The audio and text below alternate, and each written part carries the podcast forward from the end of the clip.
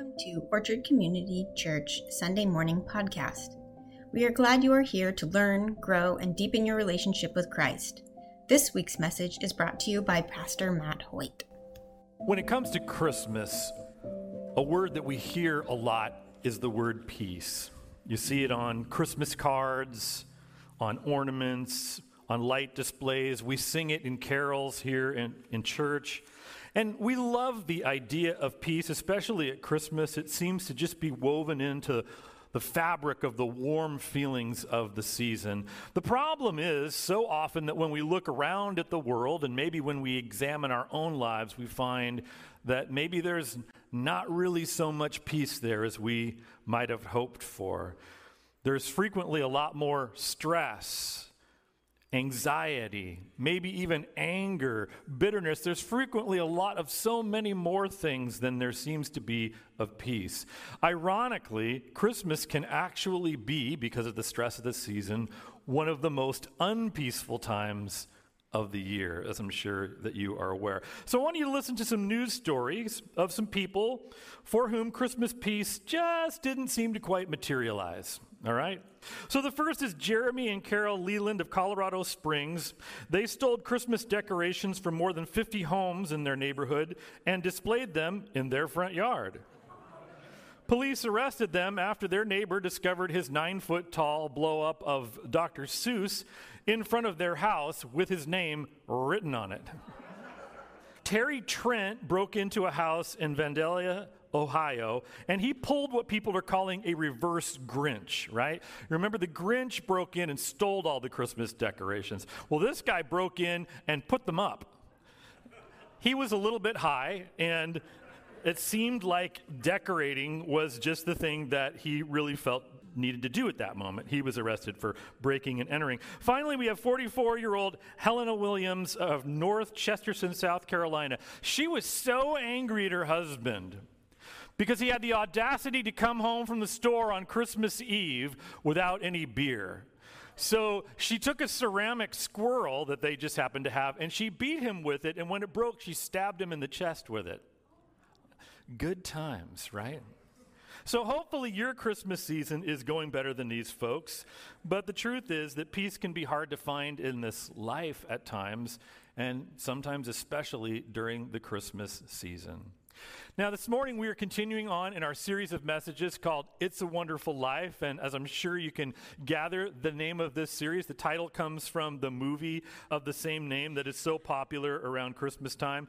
As we mentioned last week, it's about a young man named George Bailey who's got all these plans about going out and seeing the world. But those plans don't really come to fruition. His father dies suddenly, and he ends up staying in the little town he grew up in, Bedford Falls and uh, running the family business. He settles down, gets married, and has, has a family. But there's always this kind of thought in the back of George's mind you know, what if? What if I'd followed my dreams?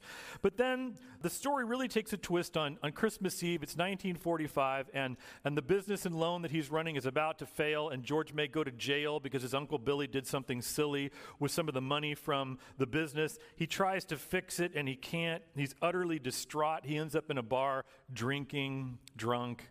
He offers a, a prayer to God in the last moment, doesn't think he's heard. He begins to spiral down even farther and decides he's going to kill himself. So he drives to a bridge and he's going to throw himself into the wintry, icy waters. But what he doesn't know is that God heard his prayer and God had dispatched an angel named Clarence not the best angel, kind of a bumbling new angel. But Clarence decides the thing to do is jump into the water. It works. George rescues him and he doesn't kill himself.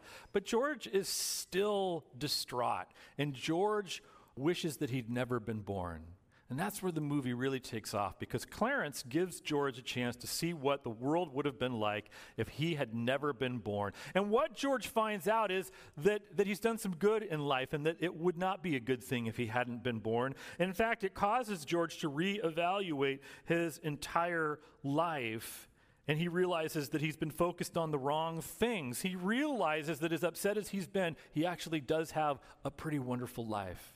He's got love, he's got a family, he's got a great community who rescues him in the end, by the way. So, one of the reasons that It's a Wonderful Life is such a favorite movie for so many people, we've talked about, is because I think it's a story of struggle and hope that every single one of us can relate to in some way. And I think also because it really lifts up that truth that it's so easy for us at times to get focused on the wrong things in this life, things that we think will lead to a wonderful life, but things that ultimately can't quite deliver what we are hoping for. But the Christmas story is a similar story in a way. It's a story of struggle and hope, but in fact, it's a greater story. In fact, it's the greatest story. It's a story that calls us to focus our hearts and our lives on Jesus and the gifts he brings that do not disappoint. And if we do that, we can indeed have not a perfect life, but a pretty wonderful life with Jesus. So last week, we focused on that greater story, the meaning of Christmas, the birth of Christ. This morning, we're going to do the same. We're going to focus on that greater story. We're going to focus on the shepherds and the theme of peace. So pray with me. Loving God, we pray that you'd speak into our lives this morning. We know that peace is possible, and yet it seems so fleeting in this world especially at this time of year, God, with all the pressures that mount on us. So we pray that you would speak to us through this great story, the birth of Christ, and the different chapters in it. To speak to us this morning, especially about the peace that Christ brings. This we pray in Jesus' name. Amen. So we're going to be in Luke chapter 2. We're going to look at verses 18 through 15 story of the shepherd. So, this is the night of Jesus' birth. It says this And there were shepherds living out in the fields nearby, keeping watch over their flocks at night. An angel of the Lord appeared to them, and the glory of the Lord shone around them, and they were terrified. But the angel said to them, Do not be afraid. I bring you good news that will cause great joy for all the people. Today in the town of David, a Savior has been born to you. He is the Messiah, the Lord. This will be a sign to you. You will find a baby wrapped in cloths and lying in a manger. Suddenly, a great company of the heavenly host appeared with the angel, praising God and saying, Glory to God in the highest heaven, and on earth to those on whom his favor rests. When the angel had left them and gone into heaven, the shepherds said to one another, Let us go to Bethlehem and see this thing which has happened, which the Lord has told us about. So, Luke, the author of our passage for today, begins in verse 8, and he tells us that on the night Jesus was born, there were some shepherds out in a field nearby watching over their flocks. Now, most of us don't know a lot about shepherding especially not shepherding in ancient Israel. And for that reason, one of the things that we tend to do when we hear this story is really romanticize the picture that we get in this passage. We tend to think of it as a, a beautiful night camped out under the stars, right? No cell phones back there, no emails. It must have been wonderfully peaceful. We picture it like this so we picture these beautiful, serene, peaceful scenes, and the reality is that they do not match up with the truth of this situation. Because you see, it was no coincidence that these shepherds were out watching their sheep by night, because that's something they did every single night because shepherds had to protect their sheep. There were wild animals, there were lions and bears that could come and attack the sheep at any time. And there were also roves of, of thieves who prowled around and were very dangerous and could steal the sheep. And so the shepherds always had to be on guard, especially at night. And because of that, their lives were kind of anything but peaceful. Imagine that being needing to be on alert every minute of the day. Now, there was also the fact that in ancient Israel, shepherds uh, were considered very lowly people. I know that seems odd to us because David was a shepherd and Jesus calls himself the good shepherd, but in their society at that time, shepherds were considered kind of the, the lower rung of society. They were untrustworthy and dishonest. And we don't have all the time to go into that reasons for that, but that's how they were viewed. And that didn't leave for a very peaceful feeling in a person's heart. And then remember, this was a time when Israel had been conquered by the Romans and they lived under Roman occupation. And so every Jew longed for a day when they, their nation would be free from this oppression and they could truly be at peace. So the life of a shepherd wasn't very peaceful. And although their lives were very different than ours, we can kind of relate to that feeling, can't we? Of really not maybe finding uh, the kind of peace or as much peace as we would really hope to in this life. The shepherds were watching their sheep at night, and verse 8 says that something amazing happened. An angel appeared to them. Now, as I mentioned last week, most of the time in the Bible, when angels appear to people, they are absolutely petrified. Because unlike Clarence, the bumbling angel in It's a Wonderful Life, you know, just a little friendly guy, or uh, the common images of angels that we get of little fat babies playing a harp laying on a cloud, that is not at all how the Bible actually presents angels. Angels in the Bible are fierce, even scary. And so when they appear, almost 100% of the time, the people who see them are terrified, absolutely terrified. And this angel, you'll notice, it says when it appears, it says the glory of the Lord shone around him. Now, I, we don't really know for sure what that means, that the glory of the Lord shone around him, but I kind of imagine it was a powerful and intimidating thing that made this angel even more scary. And that's why I think these shepherds, now remember, they're used to fighting off lions and bears and robbers with just a stick. These are some tough guys. That's why I think it says that they were terrified when they saw these angels, fierce angels. The glory of the Lord appears. And so, what does the angel say when he appears? Don't be afraid, because that's what angels almost always say in the Bible when they appear. But then something maybe even more surprising happens. The angel begins to speak, he's got a message. And, and listen to what the angel says in verses 10 and 11 again. It's, he says, I bring you good news that will be of great joy for all the people. Today in the town of David, a Savior has been born to you. He is the Messiah, the Lord. The angel gives this amazing message. The angel proclaims that the Messiah has been born. The Messiah is this person that hundreds of years before, the prophets had said one day God was going to send. They said one day God is going to send this special person. He's going to renew the faith of the people, He's going to deliver them, and He's going to initiate God's kingdom in a new way in this world. That's who the Messiah was. And notice that it says that Jesus was born in the town of David. The town of David is Bethlehem. That's where King David was born. And the angel points this out because the prophets had also said that the Messiah would be born in Bethlehem and would be a descendant of the great King David. And that tells us something even more. It says that the Messiah is going to be a king because he's in the line of David. And if you were an ancient person reading that and you're thinking the Messiah is going to be born and he's going to be a king, immediately your wheels start to turn and you realize, well, that's kind of a problem because we already have a king and his name is Caesar Augustus and he doesn't take too kindly to there being other kings.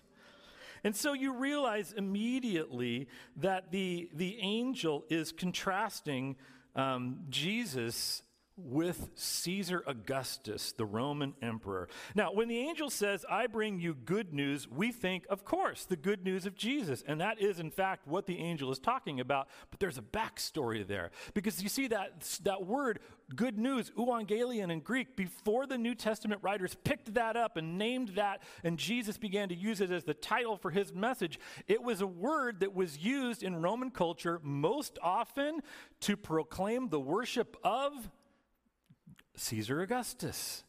And of all the worship that that word euangelion, good news, was called, used to call them to, the number one thing was the celebration of his birthday.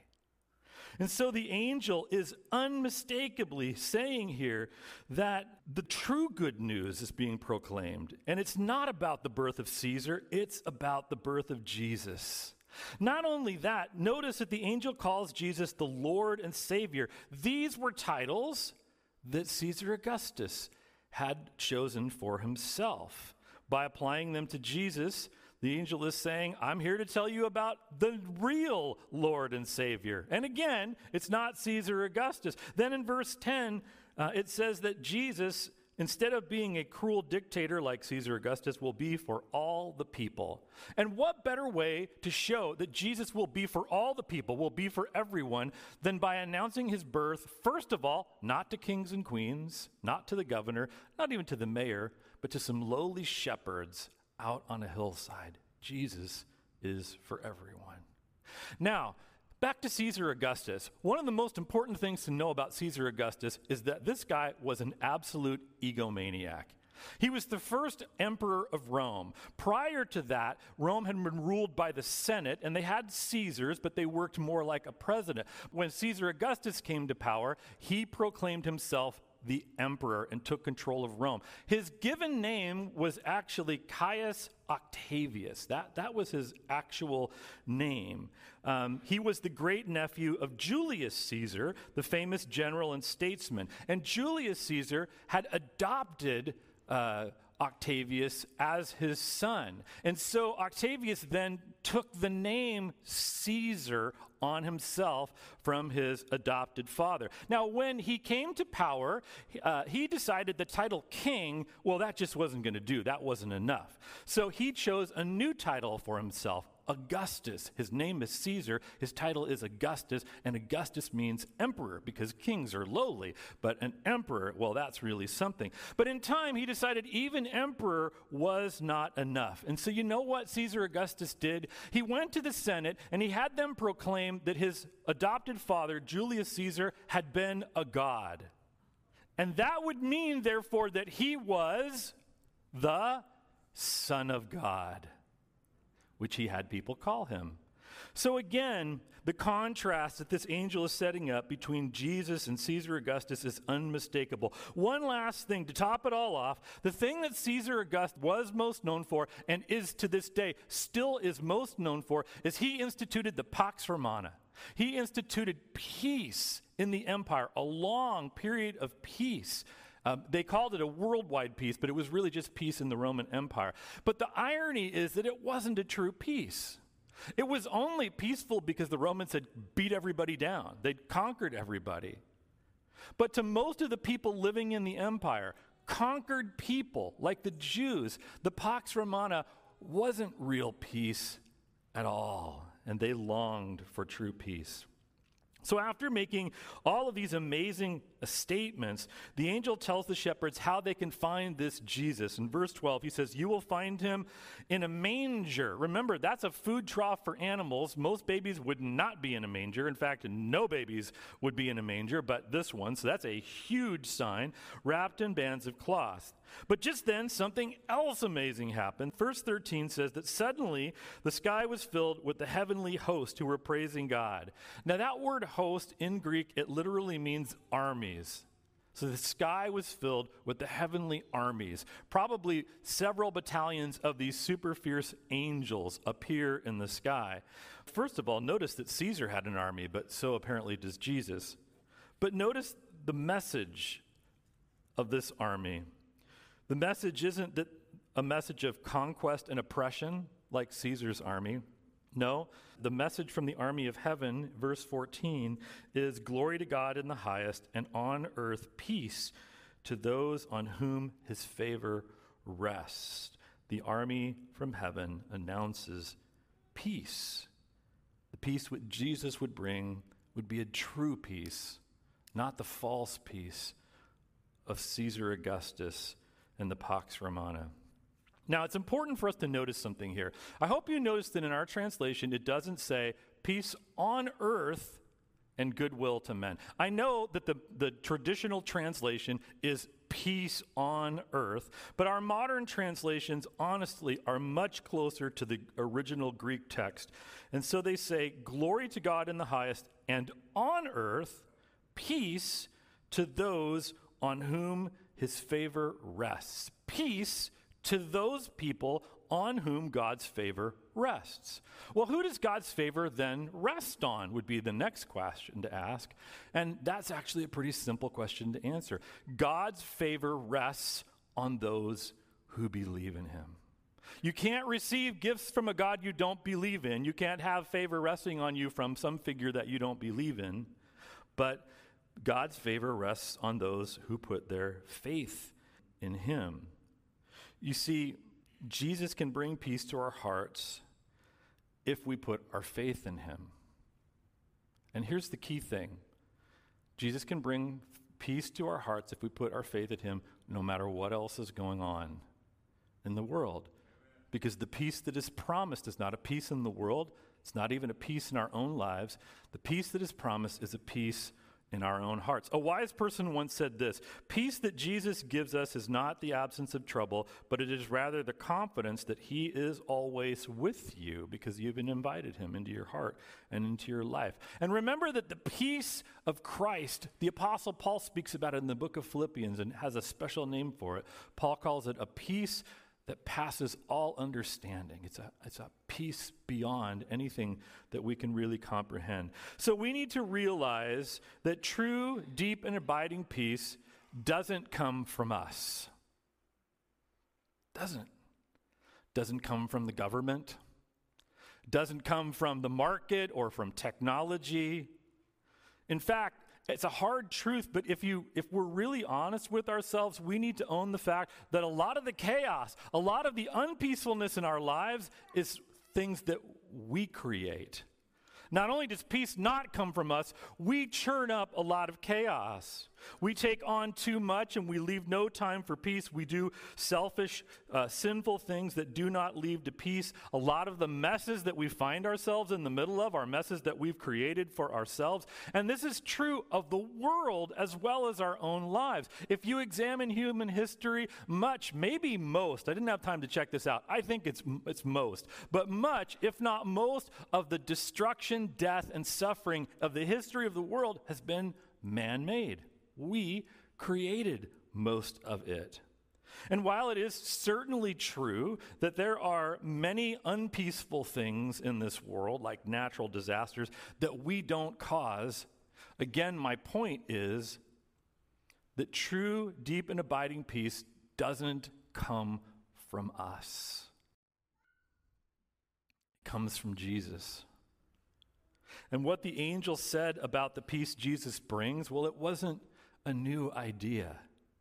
Hundreds of years before, when the prophets had spoken about the Messiah, one of the names that they said the Messiah would have, the prophet Isaiah said, was that he would be the Prince of Peace.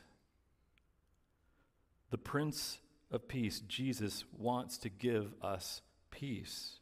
And we also need to remember that these are Jewish people speaking, and when Jewish people are talking about peace, they're talking about a concept of peace that grows from the Jewish word peace, which is shalom. And shalom means so much more than the absence of conflict. Shalom means not only the absence of conflict, but it means wholeness, it means healing, it means thriving or prosperity as a person. That is the kind of peace that Jesus wants to give us right here, right now, in the middle of this very unpeaceful and chaotic world. And the place where that peace from Jesus really, really begins is in our relationship with God. You see, sin damages our ability to know and love God. Sin drives us away from God into places of alienation from Him. But I want you to listen to the words of Romans 5 1 through 2. This is our second scripture for today. The Apostle Paul writes this.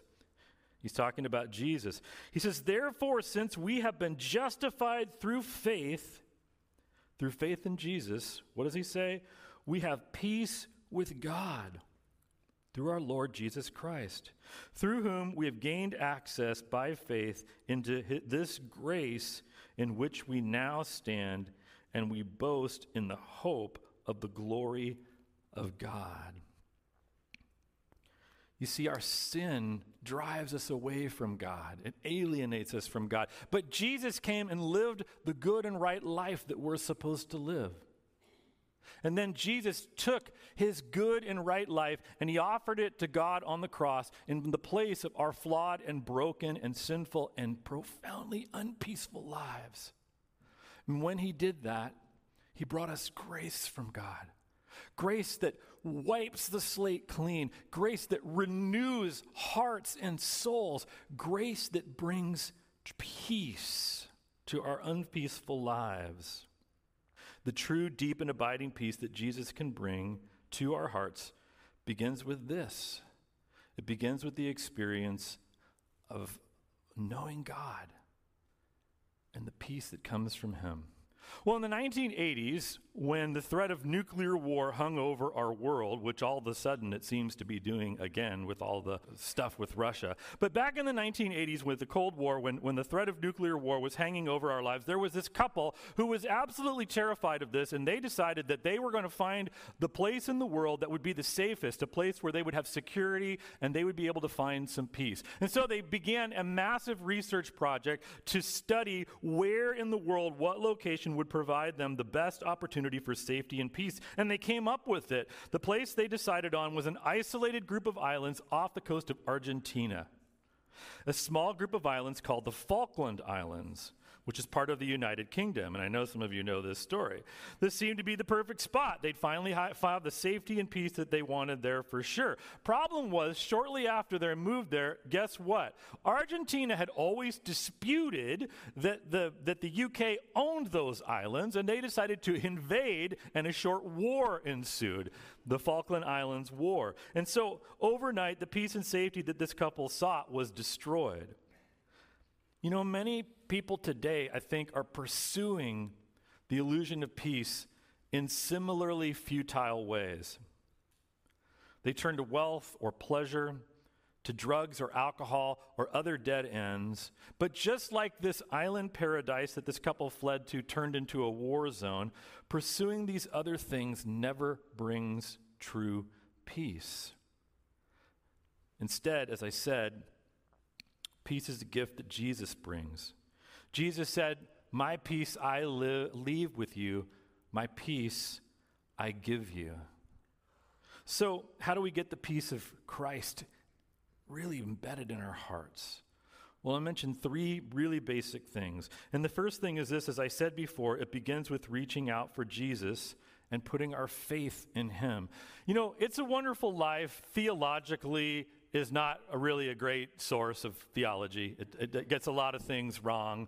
But one thing it gets right is that George Bailey, at his lowest moment, reaches out to God. And you know what? God responds. And that bit is absolutely true. If we reach out for Christ, Christ will respond. If we put our faith in Him, that's where it really begins. Christmas is really about inviting Jesus into our hearts and lives or inviting him into our hearts and lives in a new and deeper way. And doing that leads us to experience his peace. So, is that what you need to do this year? Do you need to invite Jesus into your heart and life? Or maybe do you need to invite Jesus more deeply into your heart and life? Maybe there have been places where he's been allowed and other places not so much. Second thing is this we need to seek to live the way Jesus called us to, to experience his peace. Our faith can't just be faith in words only. I believe this, I don't live it, but I believe it. We've got to actually live it. We need to live the way Jesus called us to. So, does that mean that change is in order for you? Is it time to get rid of some things, some practices that do not honor God and do not lead to peace? Is that what you need to do this year in order to embrace the peace that Christ has for us? Number three, we also need to seek to be at peace with others. Broken relationships and conflict with others destroys our peace, like few other things, in fact. So, do you need to make peace in some troubled circumstances? Do you need to seek to make peace in some broken relationships? Is that what you need to do this year at Christmas? These are all things that the scripture calls us to do. But the thing is, we have to actually do them. in order for them to have effect. Lucinda Norman was writing about her experience Christmas shopping at the mall. It was a day where she had experienced people pushing and shoving and cutting in line and all kinds of the worst of humanity, which you find at the mall. And uh, by 4 p.m., she says she was in a foul mood. She met some friends for dinner at a restaurant there in the mall, and uh, she said she saw a waitress and she just uh, yelled at her, I need hot tea now. The waitress snapped back, I'm not your server, wait your turn. She responded, Lady, I've been waiting my turn all day, bring me some tea. But the waitress ignored her, and a few minutes went by, and suddenly their server did appear, a young man named Robert. He took their order, and there was something about him that just struck her, and she began to watch him as he moved around the restaurant. And what she saw was he helped out that other rude waitress. He was kind and gracious to everyone in the midst of the chaos, to the customers, to the staff. Just struck her. This young man's countenance was so much different than the people around her. He just seemed to be polite and calm. He came back to their table and he refilled their tea. And as he did, she looked at his hand and she noticed he was wearing a little ring. It was made up of uh, letters that spelled the name Jesus. She was a person of faith. And in that moment, the Lord just touched her heart. She writes this From that moment, my attitude changed.